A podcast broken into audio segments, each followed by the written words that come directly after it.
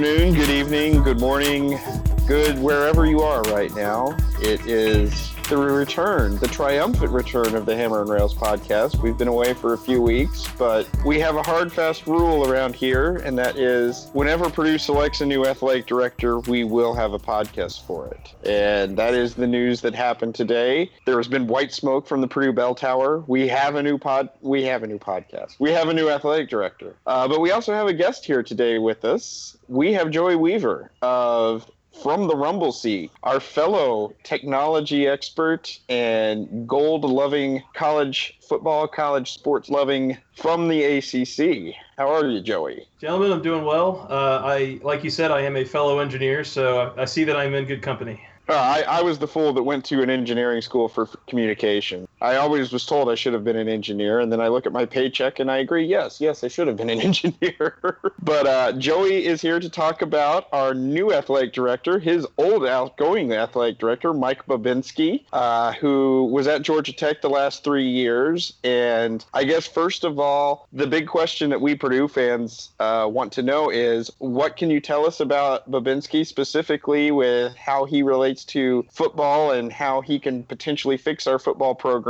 especially since, well, you guys did go to an Orange Bowl two years ago and even won it. Yeah, so it's a little hard to gauge uh, with Bobinski, considering you're right that under his tenure we did you know go to the Orange Bowl, win that Orange Bowl, you know saw uh, one of the program's heights in recent history, but at the same time that was kind of you know for for nothing that Bobinski did. Um, Paul Johnson was actually hired by the previous athletic director Dan Radakovich, who's now at Clemson, um, and it was actually kind of during that Orange Bowl season that Bobinski was gearing up to to fire Coach Johnson, uh, and then they kind of went on this roll. And I think that I remember hearing a story of uh, they they beat Georgia in overtime, first time they'd won that game, and you know since the first year of Johnson's tenure in 2008. Yeah, huge rivalry win, uh, a lot of bad blood there. They come off the field, they're all excited, and apparently Bobinski was just speechless and about white as a ghost, you know, because he he was so ready to fire Paul Johnson at that point. He knew that he just couldn't he couldn't get away with it, and so uh, waited a little bit too long to kind of pull the trigger on what he wanted to do. Ended up having to give him an extension for probably more money, more time than he wanted to. And and I think that's kind of the story. Honestly, you know, you ask of what did he do to kind of shape things? What do we know about how he handled things? And unfortunately, the answer is kind of I don't know much. Um, it didn't seem like he was particularly active, or you know, really didn't act with a seeming sense of urgency. So, so I don't really know what a football program would have looked like as shaped by Bobinski. It was more just we see the one that he kind of inherited and didn't see a whole lot of uh, change really either way during the time that he kind of oversaw it all. Well, I find I find that very interesting. Where you're saying he was going to potentially fire Johnson, and what what was Johnson's first year? Was it 2008? You said. Yep, he started in 2008, and then that year would have been 2014 so okay, about seven years in or so. He's looking to fire a coach that I'm looking at your records here: nine and four, 11 and three, six and seven, eight and five, seven and seven, seven and six, and then the year that he was supposedly going to get fired, 11 and three. Pair of Orange Bowl appearances, three appearances in the ACC championship game too gee, Juan, uh, would be really nice to be able to fire a coach that was just that mediocre, right? I, I guess so. I guess they have to run out of hope in order to fire a coach here at Purdue. it's interesting that he's coming into a situation where you know was looking to fire a guy that you know has been pretty successful by all metrics. I mean, last year was uh, Johnson's first losing season in a while, and you know, of course, I don't know how much you know about Purdue's program, but uh, we have the infamous Darrell Hazell, where six wins in three years, three of them against FCS teams. So uh, I, I think that Purdue fans will find I, I think we'll find it interesting that somebody was looking to get rid of a much better coach while uh, the big question today was okay what what is he going to do with Hazell? Obviously he's not going to fire him today, but I think our question is what do you what does Hazell have to do to stay around after this season? Obviously, we don't know about that. We're going to get this season. What was your impression about Bobinski, uh, kind of in res- relation to uh, other sports and everything? Yeah, so I mean, first, first of all, uh, continuing on the football thing for just a second. Um, obviously, there is that kind of stigma, I guess, that you typically see with new athletic directors that they want to bring their own people in. And so I think that combined with some elevated expectations were really the driver behind, you know, let's find someone to replace Paul Johnson. I think there's a lot of people, fans and boosters alike, who felt like he was kind of sinking into this seven wins per year groove and that this program has potential to be better than that. So that was kind of the motivation there obviously if you know if someone could come into Purdue at this point and win six seven games a year on a consistent basis they might be considered a savior of sorts so it's I think it's a little different but I think he'll be you know kind of quick maybe to reevaluate the future of that program without knowing a whole lot about inner workings there as far as other sports um, that was another issue a little bit was the seeming kind of indecisiveness with the basketball program um, so he came in. He also inherited uh, Brian Gregory, the former coach up at Dayton, who basically Georgia Tech hired needing to make a discount hire under uh, Radakovich because they were coming off of a terrible contract for Paul Hewitt. So they go get Brian Gregory, and it was kind of one of these things where Dayton fans were as excited as could be because they thought they were going to have to fire him, pay a buyout, all this. Um, well, by the time Bobinski showed up, Gregory was about what we expected of him. You know, was not very impressive. His teams were not performing well. It was not a good product. People were not coming to games, and uh, it was after the 2014-2015 season that it was like all indications showed this guy needs to be gone and it was just a matter of, of Bobinski pulling that trigger, uh, and he didn't. And the reason that, the really the only reason that makes sense as to why he didn't was finances. Basically, again, still kind of paying out a, a big buyout to Paul Hewitt, uh, thanks to a ludicrous contract that was given to him by the uh, you know, a couple of ads ago. But uh, basically, not only you know was it not kind of in the budget, but Bobinski was also kind of unable to raise any money to make that firing happen, which seems ridiculous considering how poor the the on court product had become uh, under Gregory. But at the same time, somehow it happened, and somehow they were not able to get him out. So you end up getting another year in uh, before he finally was able to make that firing this year and then came the coaching search, which took something like three weeks. There were at least half a dozen supposed leading candidates who supposedly turned down the job, according to sources. Uh, and the whole thing kind of became a little bit of a debacle um, of seeming like there was no direction, seeming like uh, there was just, you know, just not a lot of anything impressive about it. And so uh, a lot of people were pretty, pretty frustrated with how he handled that. Um, there was also some concern, I think, that we had a, a long time, very successful softball coach uh, that Bobinski took it upon himself to fire uh, at some point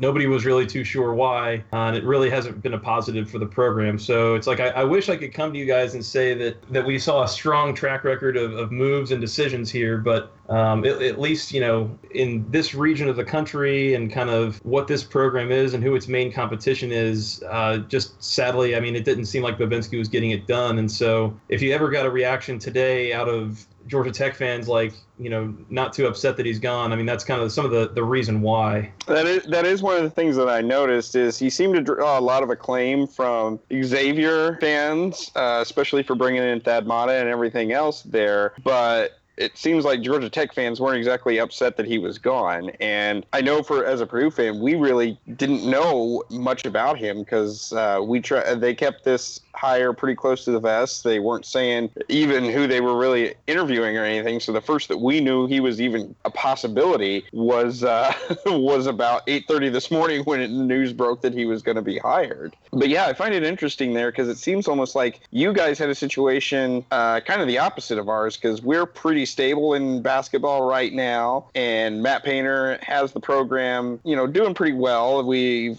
won a Big Ten title within the last 10 years or so and are consistently in the NCAA tournament. But, you know, we may not have that success that somebody, that a lot of other people want. And a, lot of people are already starting to draw questions towards Painter, whereas our football program is a lot where your basketball program is. So it makes me wonder if, uh, if he would try to move against Painter, which would be a bit of a surprise at this point. You know, I would kind of tend to think not. Um, and, and I guess the only reason I think that is uh, basketball does seem to be Bobinski's wheelhouse, and so I think that was a little bit of the the urgency that a lot of fans had of wanting him to get rid of Brian Gregory. Was it's like it's like it feels like if we can trust this guy to do one thing, it should be to hire a basketball coach. I mean, like you pointed out at Xavier, he hired what Chris Mack, Archie Miller, and uh, Thad Matta. You know, that's a that's a great track record there. That's three really good hires, as tough as it can be to make one. And so there for a while, it looked like uh, they were going to get Bryce Drew out of Valparaiso. Um, that seemed like it was going to be a very strong hire. And then, kind of at the last second, he was swooped up by Vanderbilt. Um, and so I think that was kind of where the thing started to go off the rails. Uh, excuse me, the hammer and rails there for a second. And, uh, you know, sorry, punt. Uh, I'll, you know, join in on this thing. I, I think that if Bobinski knows anything, it's probably basketball. And I think that this coaching search probably just got away from him a little bit. Um, I think he probably had a little more direction than it seemed like, and so um, I, I, wouldn't I wouldn't think that he's going to be trying to jump the gun to break up something that is successful. But if, if he starts getting a little bit of pressure of hey things take you know take a southward turn there for a season or two, maybe he kind of takes it upon himself to again exert that new athletic director kind of uh, kind of ruling, so to speak. And I mean, a lot of the focus is obviously on football and men's basketball because that's the money makers. But another big sport at Purdue is also women's basketball, considering the 99 championship. And it's got me thinking, you know, a lot of people have been upset with the current head coach of Sharon Versyp, people calling her second round Versa because whenever they do make it to the tournament, they always bow out in the second round. Seeing his impact on the men's basketball side, I kind of wonder if he can bring that same impact on the women's basketball side as well. I don't know if either Travis or Joey have any input on that. No, I'm I'm definitely not a Sharon Versyp fan at this point, and uh, of all the moves that Burke has made on the way out here, the extending Sharon Versyp really is troubling, especially when we kind of let one get away with Stephanie White uh, going to Vanderbilt, and it was a chance to bring home perhaps our greatest player ever and you know a hot commodity as a coach but you know we'll see with that and it seems like that could be an area where where Bobinski could move, especially given the tradition that we have. And that's one of the few programs that we at Purdue can say, yes, we've achieved national success uh, and we expect more from it. But granted, her transverse contract was extended. I never looked into the details, but it could be important to see how large is that buyout of hers. Maybe her contract was extended, but the buyout could be dirt cheap now. And with Stephanie White going to Vanderbilt, maybe she can use the because she's been coaching the Indiana Fever the last couple years. Maybe she can use that time to get all the errors out in the college level. And maybe in two years from now, we can bring Stephanie White into Purdue. Who knows? Please make it happen, Bobinski. Please. I was going to jump in here. Um, so first of all, I'll point out you know, to kind of as a disclaimer, is that uh, unfortunately Georgia Tech is a place where really isn't a whole lot of attention paid by the general fan base to sports beyond football, bas- you know, men's basketball, and baseball. Um, maybe a little bit to golf, or you know, maybe some women's basketball at times. But um, the women's basketball program at Tech is also something we haven't gotten to gauge kind of how he would shape that. Uh, because the head coach since 2003 has been someone that Purdue fans might be familiar with is MaChelle Joseph, played at Purdue in the uh, early 90s. So again, she's been there since 2003 and has had a lot of success there. So really gave Bobinski no real reason to to make any moves. Um, but that that's kind of another core piece of what I'm able to tell you is that I mean he was only at Georgia Tech starting April 2013. So that's what 40 months, just you know, 40 months in a week, which in terms of ads is an extremely short tenure. Uh, so it's kind of hard to see how he would long term shape some of these things. And that that's kind of the biggest question that we have with uh with our program is is we need a long term vision when it comes to football and everything. And uh, I know Juan mentioned buyouts and everything. I guess my next question is is how did he kind of handle the financials and uh, as far as fundraising, as far as handling all the uh, you know all the TV money that's coming in and everything else for Georgia Tech. I mean, you guys don't exactly have that big uh, Big Ten network money coming in. Yeah, you get a good deal through the ACC, but uh, he hasn't had a chance to work with the new ACC network or anything else.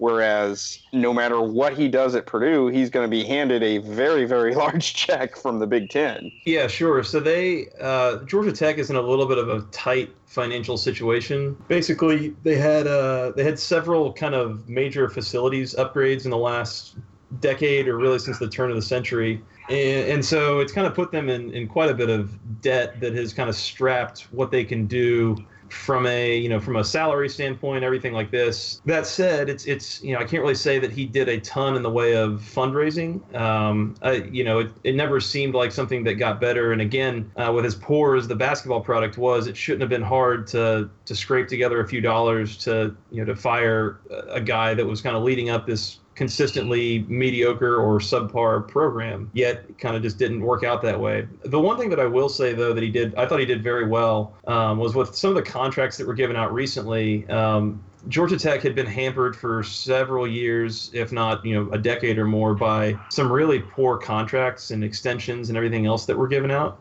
And in kind of the recent extension given to Paul Johnson, the head football coach, and the recent contract given out to Josh Pastner, I think that they were structured in a way that um, they might have kind of seemed a little bit lucrative as far as salaries and things like this, but they weren't going to be just complete like crippling, you know, things long term if if push came to shove and they had to fire somebody. So I think that some of the contracts that he's retooled and kind of updated have been have been very successful updates. So that's about the best that I can speak to from a financial situation. Uh, I know even just recently, as in like yesterday uh, after practice, you know, Coach Johnson was mentioning that he felt like they were really falling behind in the quote unquote arms race of college football. You know, the locker room needed to be updated, the staff wasn't getting paid enough, things like this. And this was in response to some things that Bobinski had said on Saturday at the media day, kind of to kick off fall camp, where he had said, Oh, well, you know, nothing's ever been mentioned to me saying, you know, about we need to, to make upgrades or pay anybody more. And Paul Johnson basically came out after practice, got in front of the media and said, No, that's just not true. Like I've, I've gone to him and asked the, for these things before. And I think that was partially Bobinski trying to be a little more dedicated to basketball. Um, basically, if you look at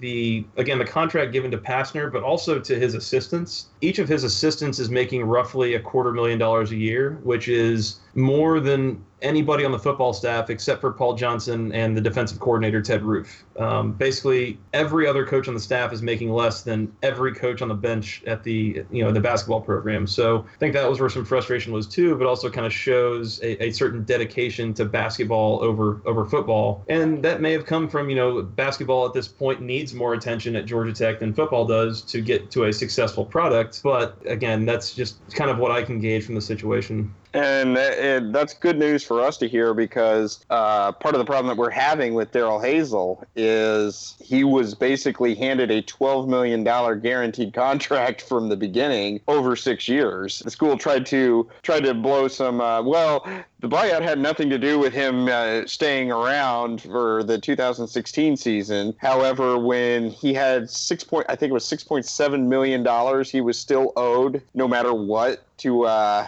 even if he was fired after last year and going six and thirty in those first three years, and given the school's financial uh, tendencies to be very very frugal over time, yeah, it, it, it's it's been a bad contract, and it's pretty obvious that we can't get out from under it right now. So especially knowing that we may be looking for a new football coach here, you know, in, in a few months, it'll it's nice to know that hopefully he'll make a a better decision when it comes to the contract for him, at least from the beginning. I guess uh, one. I guess what else can you tell us about him? Really, uh, I know, like you like you said earlier, he was only there for three years, and uh, there were a lot of things that I saw today, uh, especially the one uh, the one where he had the nickname of uh, Sasquatch because he was never around. Was there really a reason for that, or no? That was something I, I had kind of heard a little bit of something about over time, but I think really kind of blew up today. Um, and there was there was a lot of kind of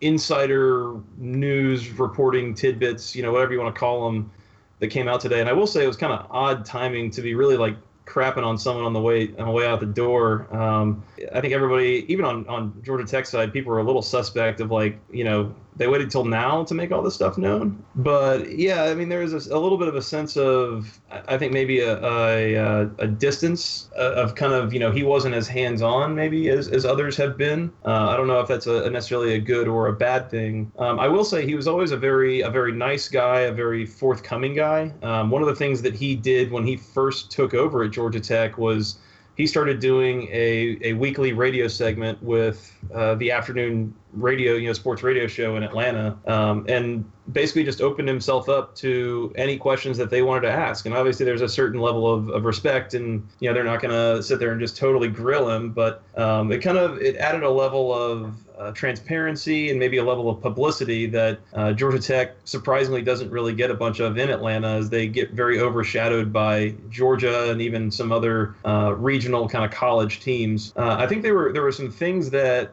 that he did very well. And again, I, I, feel kind of crap, you know, kind of bad that I feel like I'm crapping on him a little bit with some of these things. Obviously, he's had a lot of success in the past, kind of in that region of the country. I think that was a piece of it, uh, of him kind of wanting to go back up there. And so uh, maybe culturally, maybe uh, just the way that things are set up with how schools operate up there versus down here, or how donors operate up there versus down here. Um, maybe it's a, it'll be a better situation for him. Honestly, um, that was a lot of the feedback that people were kind of saying was just never felt like a good fit at Georgia Tech. But that's not to say that he wouldn't be a fit at you know at Purdue or somewhere back up in that uh, kind of that Midwest region. So I, I, think there were some good things. Um, I should also probably point out here a couple months ago he released a new like strategic plan for Georgia Tech. So something he had recognized was there was a lack of kind of cooperation. I think between the different programs. You know the the football program oper- operated completely separate from the basketball program, from the golf program, from the tennis program, et cetera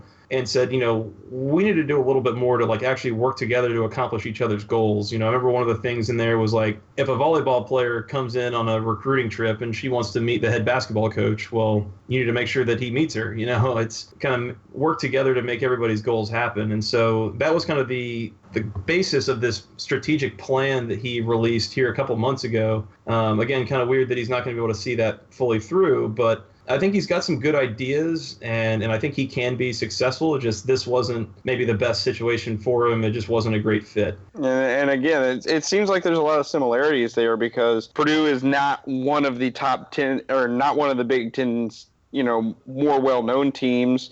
And we're also in a situation where like georgia kind of dominates your state. Uh, we have indiana that dominates this state when it comes to basketball. You have notre dame for football. And you know you have three major division one programs within a pretty small state of indiana. So he's trying to carve out that niche and everything else. Maybe it's a case of his experience down there will help him to kind of get purdue a little bit bigger of a place at least at least here locally. One thing that i find interesting I'm, I'm pulling up the usa today article on all the sports finances and he's going to be working with about a similar budget at purdue. Uh, this is the 2014-15 numbers and according to this georgia tech had about $77 million in revenue with $74 million in uh, expenses, while Purdue here brought in a total revenue of $75 million with $74 million in expenses. So, and guessing that financial perspective is a bit more of a lateral move. Of course, the one big difference here, too, is that Purdue is one of the 12 schools in the nation that have no subsidy from the university or government. It's a bit more of that, keeping it in the black more important, as the, that Burke always says as well. But of the 12 schools that have no subsidy, Purdue has the lowest revenue of those 12. So and, interesting. And that's with that's with football being what it is and uh, being the welfare uh-huh. queen of the Big Ten. Right. Well, the the latest report from their review of Plan 2020, they're expecting that Purdue football is going to continue to lose money here in these next couple years. Like it was, it was not an optimistic outlook for football. I can tell you that. And and and that is that is very i think that's such an epitaph to morgan burke's tenure in that in an era with the most lucrative t- tv contracts in the history of college sports he has managed to make it a deficit in the most uh-huh. lucrative sport in all the TV contracts in the biggest TV contract of all the conferences. And he has dug Purdue into the hole that it is in. And that's just that's just very telling. At least when I was reading like this the Reddit comments and whatnot, a lot of Georgia Tech fans felt like he wasn't you know, very understanding of a football program. But I mean, you have to remember our former head coach, Joe Tiller, said that Morgan was not a football guy and that he didn't have the skills or background or the knowledge to evaluate what was going on with the football program. So, I mean, really, it can't get worse than Morgan Burke, at least when it comes to football. When your own former head coach is saying he doesn't understand how to evaluate the whole program. I mean, oh, and that, that let, let's just let's add the caveat there that was 10 years ago that he said that. I, I did not know about that date. Well, it, it, has to be. It, it's about ten years ago because uh, uh, Tiller's last season was 2008, and I know that he had that uh, attitude long before his final season. I feel like college football has really evolved a lot in that time frame as well. Like one of the things that, that we've been looking at lately is Georgia Tech is the last Power Five program that is associated with Russell Athletic. Literally 64 out of 65 programs use either Nike, Adidas, or Under Armour, and then there's Georgia Tech that uses Russell Athletic. And and you look at the contract that they signed to kind of extend that relationship back in 2008, and that thing is is just dwarfed by some of the recent ones. You know, Nike with Michigan and UCLA with I forget who was it, Under Armour, and some of these recent ones. I mean, the amount of money has just exploded for some of these things, and it has really added, a, I think, an extra level of complexity that it, it takes a pretty special individual to understand and, and maximize what they've got on it. Yeah, that's that's impressive, and it is it is it is interesting to see, especially since Bobinski is going to automatically have that Big Ten money right out of the gate too. And uh, how long?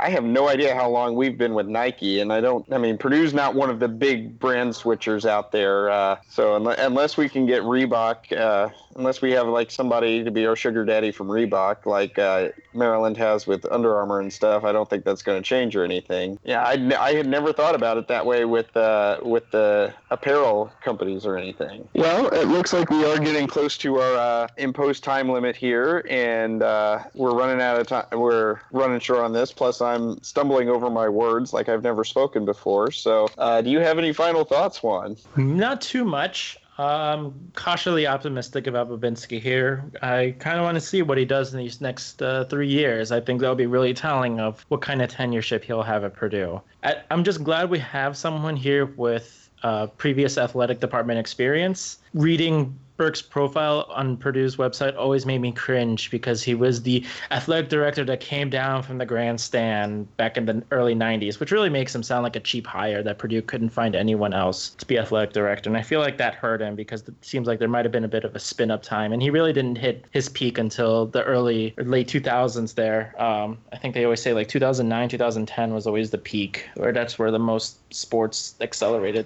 Sorry, I'm just rambling now. Um, but again, I think we'll have to see how, what he does in these first three years. Um, if those first three years go really well, we could have a good tenureship here. Those first three years, we have some shaky moves within the department. Who knows? We'll have to see. Really, in the first three months, uh, given the football situation too, because if Purdue goes something like two and 10, 3 and nine in football, there's not going to be a lot of happy people if Hazell sticks around for another year. But as we know after Danny Hope, it's not about when you fire someone; it's who you replace them with. Yes. You know, firing Danny Hope. I mean, Danny Hope should have never been hired to begin with. Firing Danny Hope in 2012 was a good idea, even though now six and six seems like a dream. But Hazell was a risky hire, and it just didn't work out. And so we have to see who if Hazell gets fired, who will be who will who will be replacing him? Uh, Joey, you have any final any uh, parting thoughts for us? Uh, way to cheer us up uh, because we're we're depressed around here as Purdue fans. We ha- we have an awful football team, and I don't know if you saw how our basketball team went out in the NCAA tournament, but it was one of the uh, all-time stomach punch losses possible.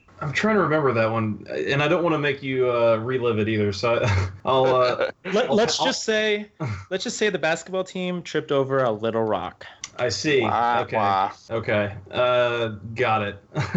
yeah, like I said, I, I don't mean to come in and just totally crap on the hire. Um, I, I think it's probably as much as a, a, it was a bad fit at Georgia Tech as anything. Um, honestly, if I'm a Purdue fan, I'm probably approaching this one with like some cautious optimism. You know, hoping that you get him back up into the region where he's most familiar and that he has had success in the past, and you know maybe it maybe it ends up working out a little better. Um, he he kind of walked into a, a bit of a, a, weird, tough situation down here in, in various ways, and so uh, hopefully a fresh start, you know, will will be good for Bobinski and uh, hopefully for Georgia Tech as well. Um, I don't I don't know that this is necessarily a, a, a bad thing for either program, honestly. So, um, but uh, like you said, I'll be interested to, to see what he does. And um, you mentioned kind of those first three years. It's like his first three years at Georgia Tech were technically his last three years. So it's like I don't know uh, I don't know exactly how to uh, gauge that any any differently, but it certainly will be interesting to watch. But uh, but I do appreciate you guys having me on. This has been fun.